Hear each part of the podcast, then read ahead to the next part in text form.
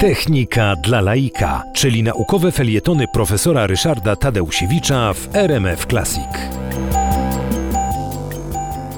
Coraz częściej przebywamy w tej chwili na, na świeżym powietrzu. Nie wiem jak się wyrazić, czy na polu, jak to mówimy w Krakowie, czy na dworze, jak powiadają w Warszawie. W każdym razie jesteśmy bez e, osłony i w tym momencie, poza innymi e, przyjemnościami, jakie taka, takie obcowanie z przyrodą e, niesie, mamy niestety ekspozycję na komary. Tych komarów jeszcze nie ma tak dużo, ale niestety będzie ich więcej i są one bardzo szkodliwe, bardzo, bardzo zajadłe. Wszyscy wiemy, jak bardzo nieprzyjemne są zwłaszcza samice komarów. Może warto wiedzieć, że to, co nas e, gryzie, powoduje potem e, swędzące bąble, to są samice tego gatunku, e, ponieważ tak, tak jest zorganizowana biologia komarów, że do tego, żeby jajka mogła złożyć taka zapłodniona samica komara, musi pobrać składniki, które są w krwi ciepłokrwistych, istot ciepłokrwistych. Narażeni jesteśmy my, ale również komary atakują koty, psy,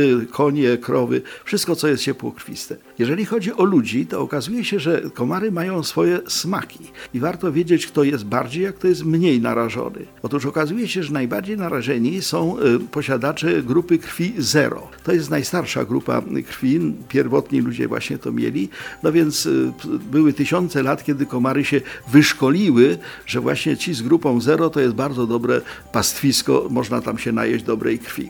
Potem kolejno są grupy krwi B, potem A, najmniej chętnie komary konsumują e, ludzi z grupą krwi AB. Ale skąd one wiedzą, jaką ja mam grupę krwi?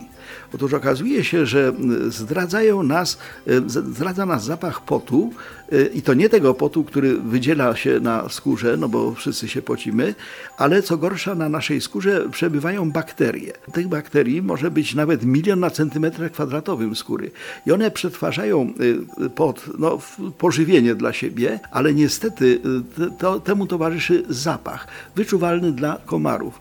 Wobec tego bakterie na naszych ciałach to jest taka piąta kolumna, takie, takie zdradzające nas y, po prostu rzesze mikroorganizmów, które komarom mówią: o, o, tu jest właśnie ktoś z grupą zero i można go konsumować.